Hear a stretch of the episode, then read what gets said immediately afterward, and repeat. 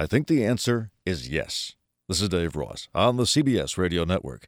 General Petraeus said today security in Iraq is better but fragile, which is why he intends to keep bringing the troops home, but only after a pause in the bring home part. Iraq could face a resurgence of Al Qaeda Iraq, or additional Shia groups could violate Muqtada al Sadr's ceasefire order and return to violence. And then Republican Senator John Warner, soon to retire, asked the question Is all this sacrifice bringing about a more secure America? General Petraeus then looked down at the table and read a prepared statement. There is no longer a ruthless dictator in Iraq who threatened and invaded his neighbors and who terrorized his own people. Beyond that, the seeds of a nascent democracy have been planted in an Arab country that was the cradle of civilization. But Senator Warner didn't want a prepared statement. My time in clock is moving pretty quickly. It was a fairly simple question.